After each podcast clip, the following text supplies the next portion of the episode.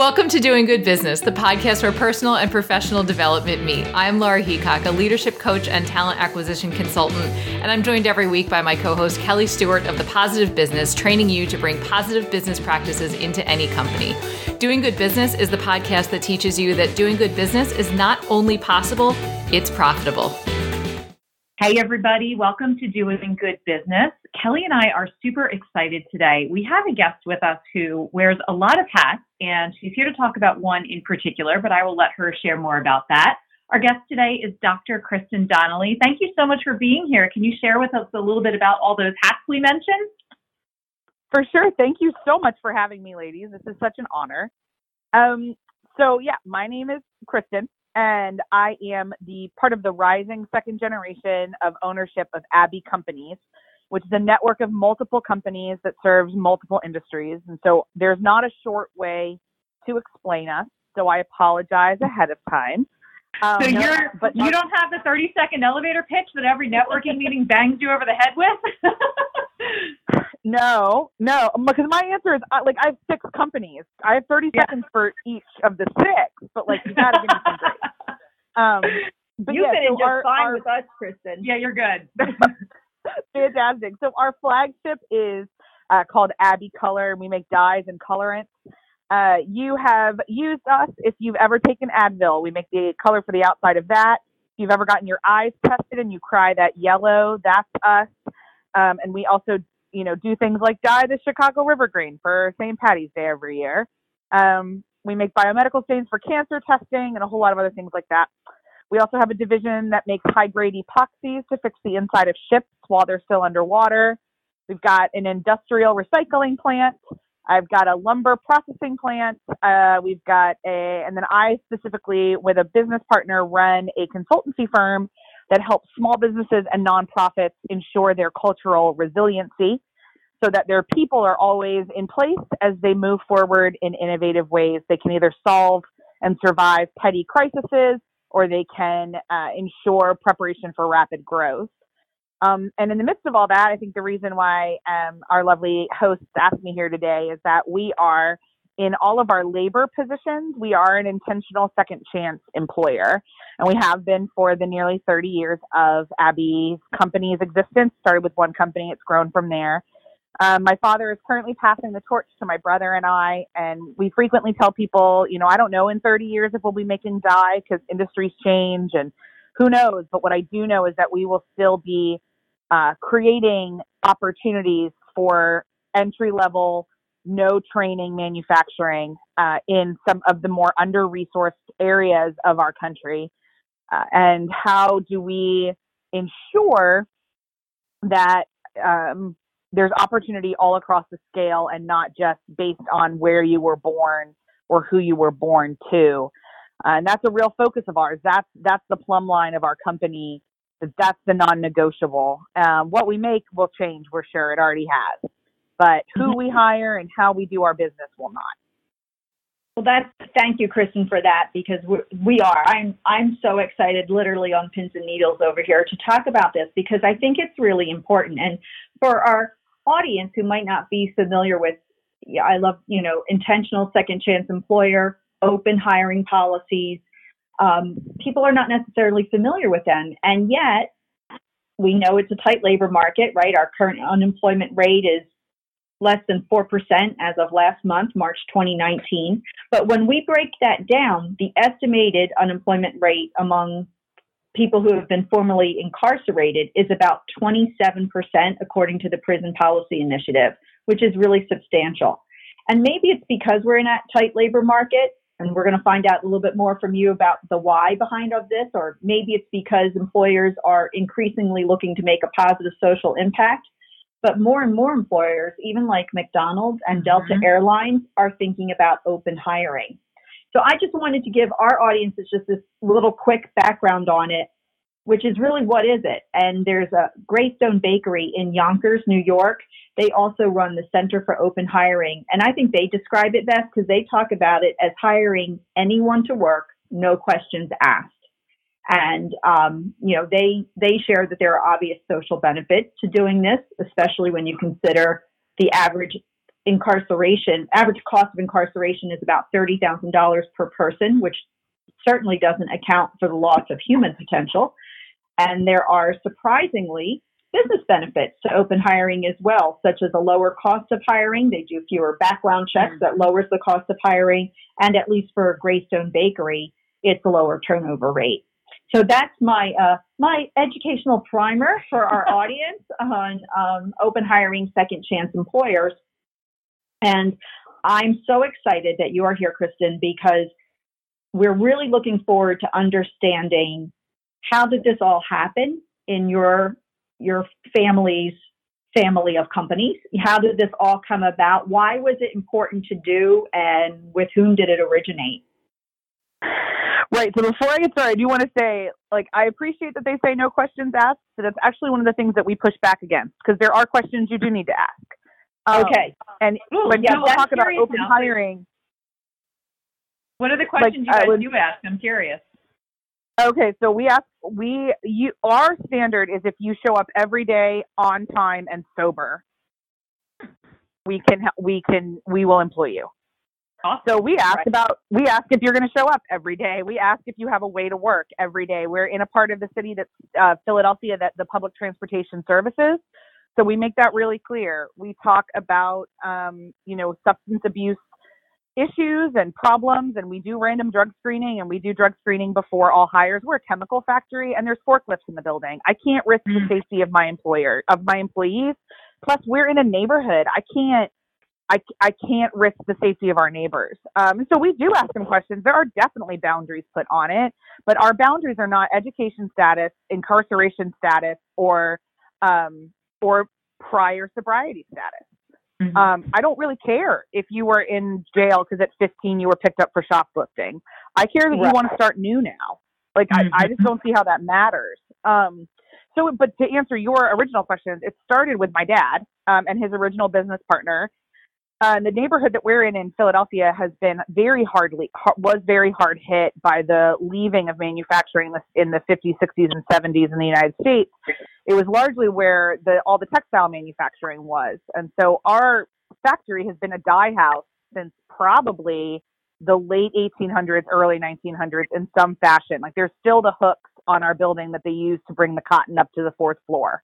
Um, wow. By Dale, you know. Love it. So, mm-hmm. um, so it was an existing dye company that wasn't doing great. My dad and his partner brought it in. I mean, bought it and then re, you know, reformatted it. But dad's kind of thing with his partner was, you know, this neighborhood needs jobs.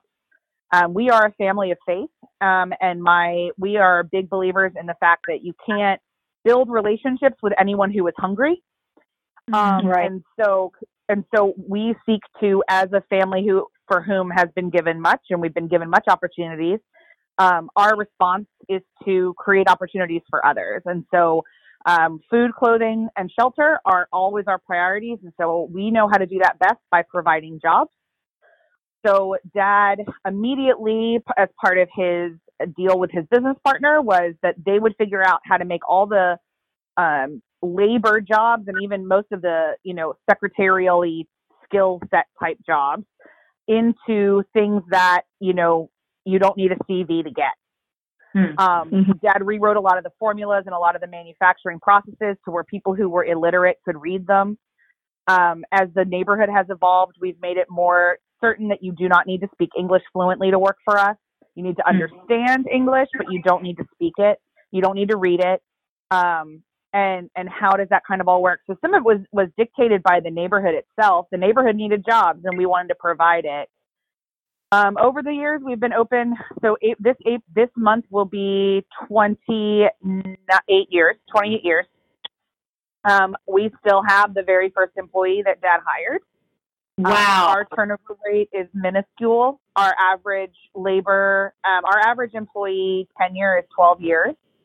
Mm. Um, and so, from a very cynical business side, what we'll tell you is that when you hire folks who are looking just for an opportunity the lo- and, and you treat them with dignity and humanity and give them the respect and learn very quickly that they will quickly learn their job better than you do and you will learn from them um, the loyalty is unbelievable we don't have turnover problems uh, right. we just don't we have other issues for sure.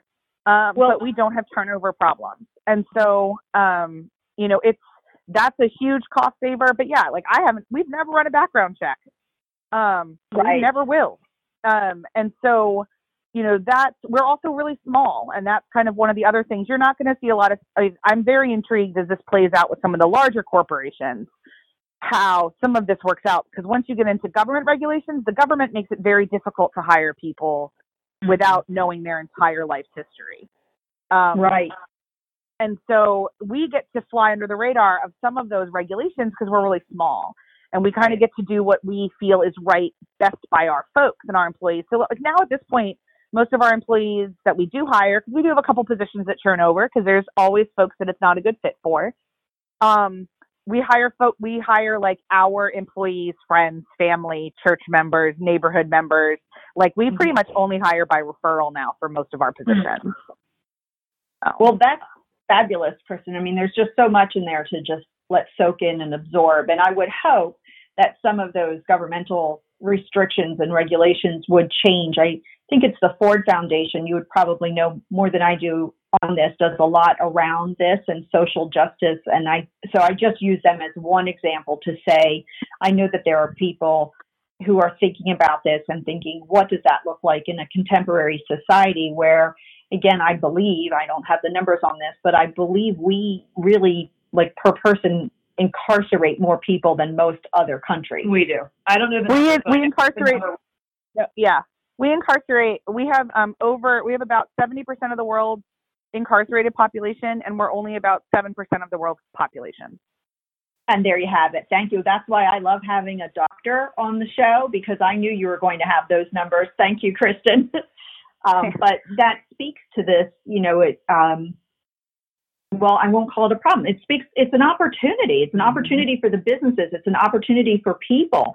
And this is what I love about what you're doing. And, and Greyston did report the same type of thing, this, this very low turnover rate where the average maybe is 17, 18%. Um, no, I have that wrong. 30 to 70% in, in their industry. Wow. It's 12% for them. I love that. So, um, Wonderful. So, and you started to talk about some of the business practices that are really associated in that your father started to, you know, rewrite some of the the uh, processes and reformulate things. Are there other business practices that I hope by now we've piqued someone's interest who's listening to this podcast to go, wow, really? What would I do? Like, what are some just high level things that companies could think of if they're if they're going to start learning more about how they they too could become a second chance intentional second chance employer. Well first of all the first question i would have them ask themselves is how patient they're going to be. Mm, um, excellent. and how if if they're going to do it because they want to be noble and they want to get really good press i would ask them not to.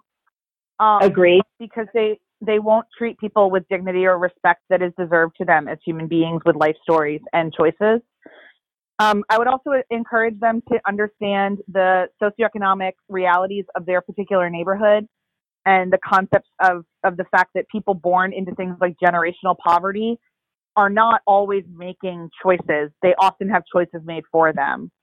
Mm-hmm. And so understanding those dynamics, what is the uh, what is the average adult literacy rate in your neighborhood? What is the average, you know, rate of single parenting?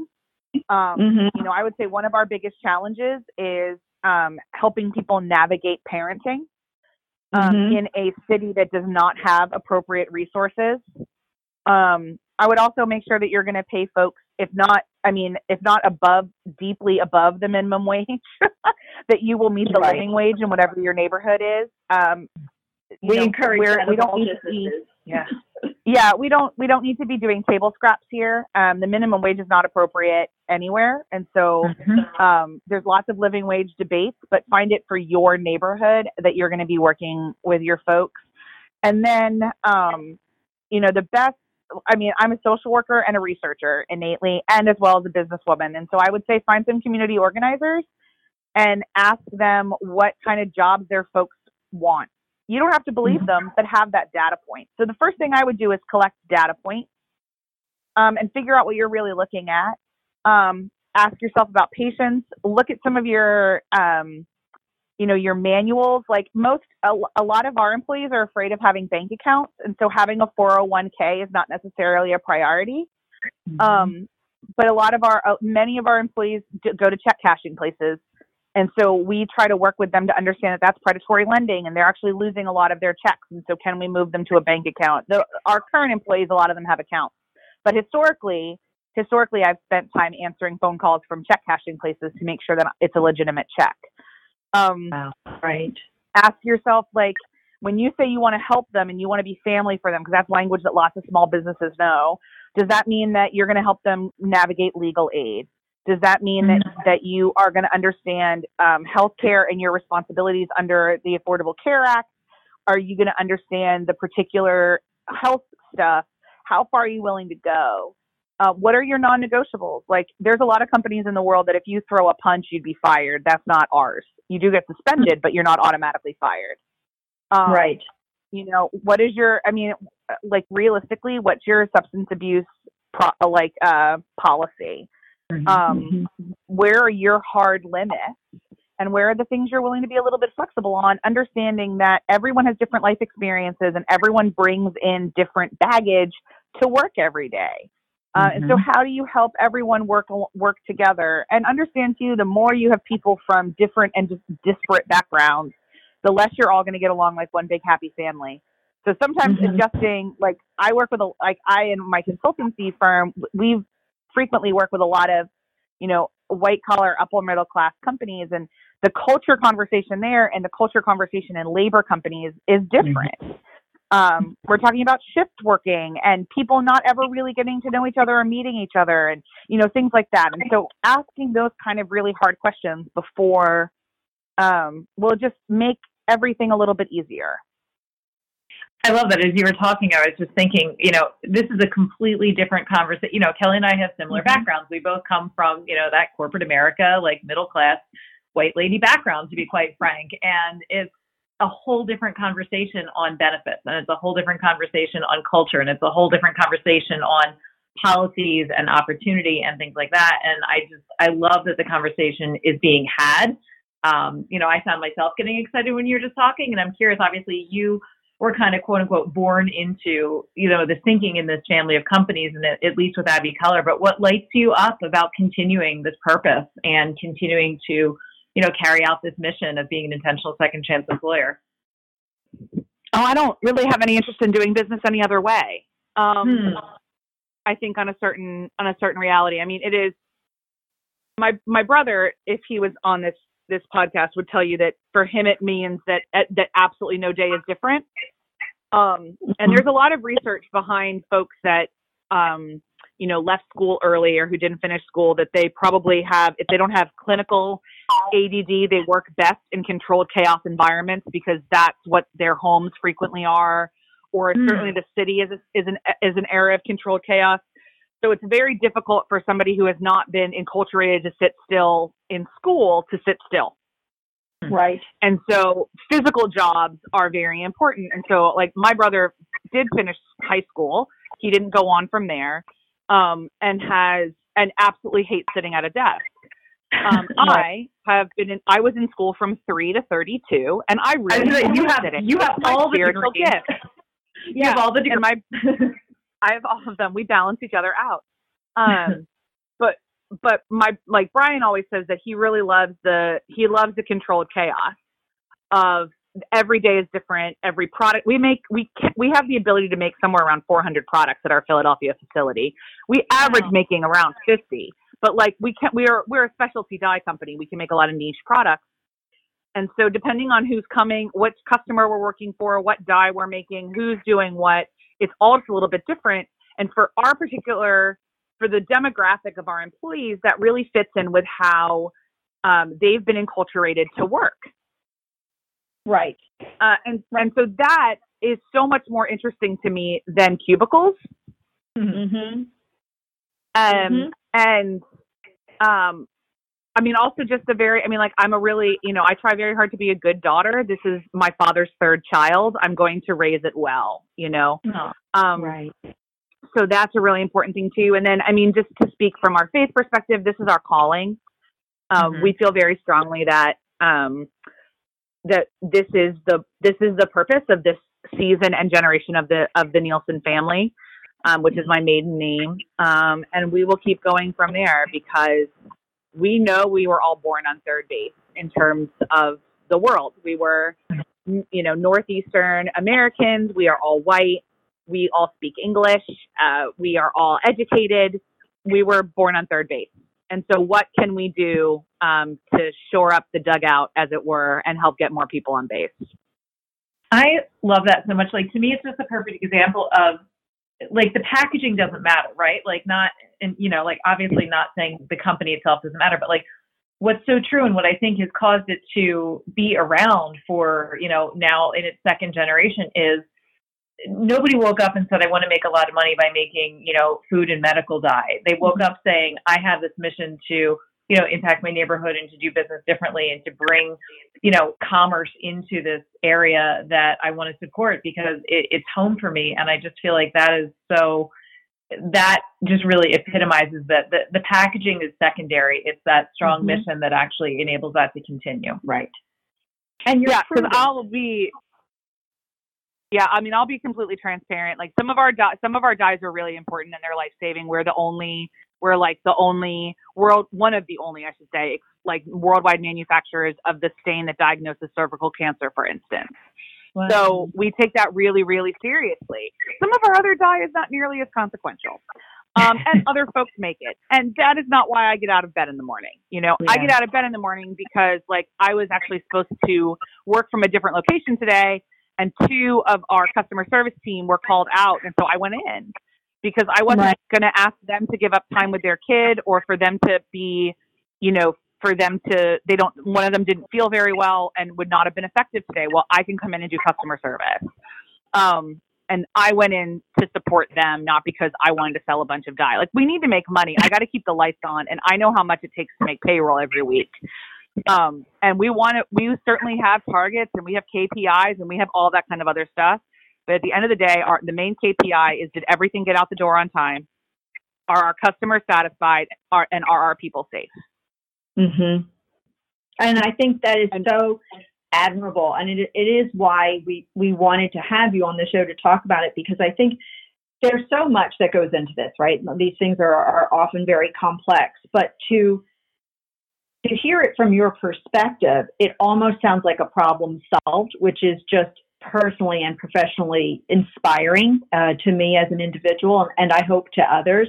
And I know um, I had spent a lot of time in the K 12 education market, and I had a client once who was in talking to a superintendent in uh, a Midwestern, large Midwestern city, and he was selling math curriculum to them. And the superintendent at one point in the conversation said, You don't understand because it was I'm sorry, it was workforce readiness. And he said, You don't understand. I have students who have never seen a generation go to work. Mm. Right. And so they don't know how to show up on time and they don't know, you know, what they just don't know what that looks like. So it's a cultural, you know, it's like this whole new experience that they don't have a frame of reference for. And I couldn't personally imagine going into something where I have no frame of reference mm-hmm. for what mm-hmm. I'm doing. So, you know, I just think it's amazing when people are able to do that. So I love the fact that people come to you looking for jobs, right? And that you're willing to help them it, to me, this is like the, the, most perfect example of a true inclusion strategy, right? You are not just saying come work; you're saying come be part of this, and mm-hmm. and with the whole financial literacy component to it and advocacy, that's what it really takes.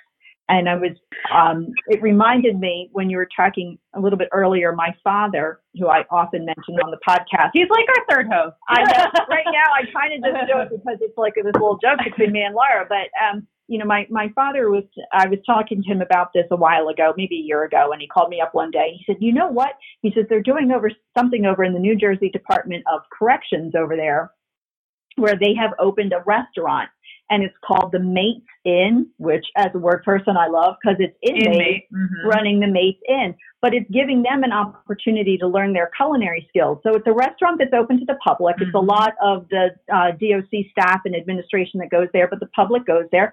And it's all young men and they're learning real skills so- so that when they do come out, they've got something that they can say, here, here's what I've learned to do. And the, you know, the reviews are the food is really good and it's not really expensive. They can't use cash, so you get a special debit card when you go in. Oh, you know, cool. so, so they're working around what would be typical, you know, Constraints. constraints, you know, Mhm. for people who aren't looking larger. But that also gives me hope too that other entities um, are also thinking about this, making it even easier for um, other employers who certainly aren't as pioneering as your company, you know, and as heartfelt as your company to and your family to do this. So kudos all the It's it's really thanks. I mean, I think right. you know, it's I, I didn't ever want to be part of the day to day company because I didn't see I'm not good with numbers. Um, I certainly can't lift 50 pound bags of raw material. I had no idea where I could fit. Um, and then my brother is who, I mean, this is a great example of how sometimes the people closest to the problem can't solve it. So my brother tried college for a couple of years. It was not his bag. And so he left college uh, and came home, moved home to essentially apprentice for dad. Started as a as one of the plant managers, um, one of the supervisors, and has since now moved up to you know CEO. Um, but we were on a family vacation five years ago now, six years ago now, and he just said, you know what? It would be really great is if you could move home and be our social worker, our in-house social worker. He goes, I don't need HR. Like he's like, we have 24 Mhm. people. I don't need a full-time HR person. What I definitely need is a full-time social worker. Um, right. And so I was like, that is a okay. Why didn't we think of that before?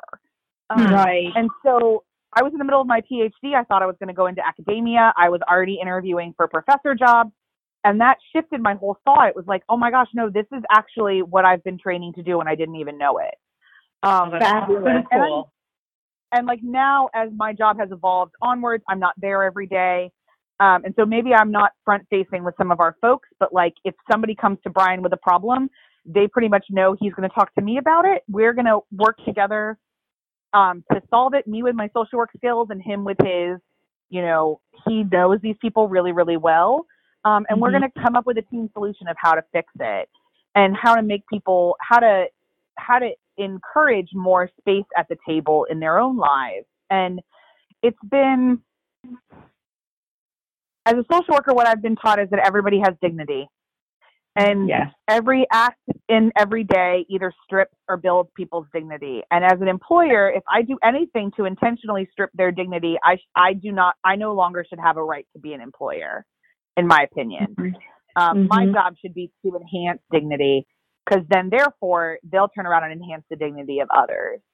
Um, and so that's kind of it. Me personally, as the COO of this whole mess that we this circus we call Abbey Companies um, that's my job is to make sure that everybody can operate understands that we trust them we're going to verify their work we're going to ask them a lot of annoying questions i'm going to double check their work i mean we're going to we're going to have we're going to be at their back but fundamentally we trust them to do their job or they wouldn't be there.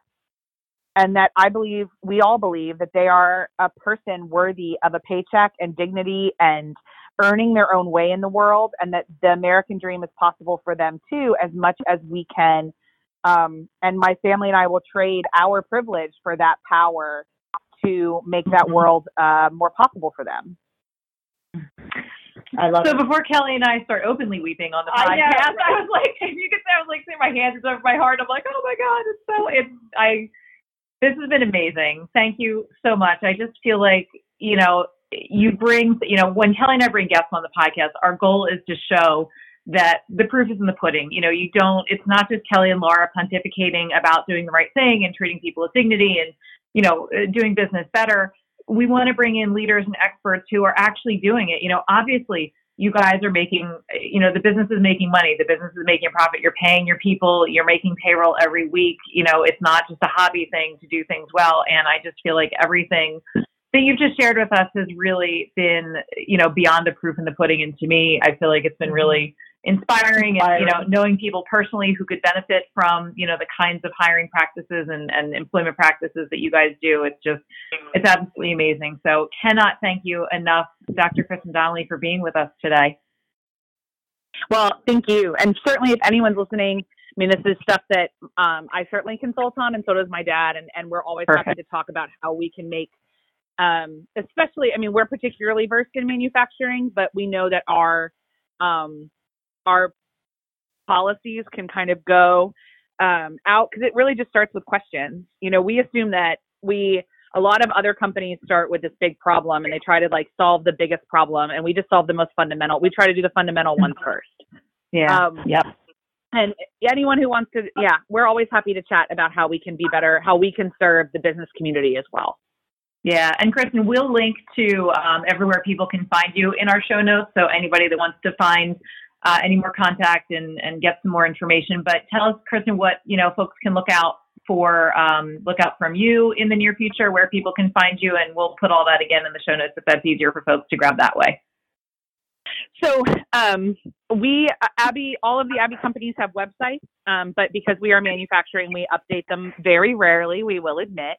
Um, but the best, so the best place to find me and to constantly, um, you know, be bothered by my content is um, the is the consultancy firm Abbey Research, A B B E Y hyphen research.com. And then we are Abbey Research on Twitter and Instagram and Facebook. Um, every day there, you're going to find things about um, building resilient cultures. So we talk a lot about conflict management, emotional intelligence, um, cross generational leadership, cross cultural leadership, how to navigate working with people.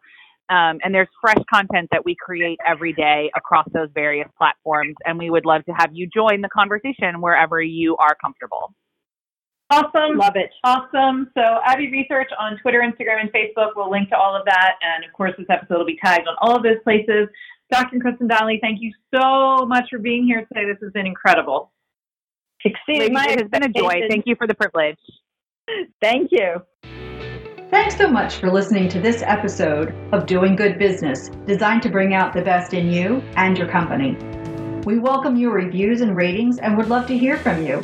Send your comments, suggestions, and questions through our online form at doinggoodbusiness.com. Stay in touch with us on Twitter, LinkedIn, and Instagram.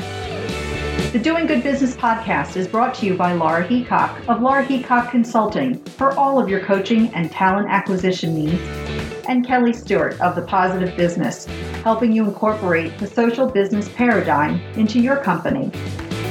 Learn more about us and our respective services at the Doing Good Business website. Thanks again for listening, and remember to expect good things from everything you do.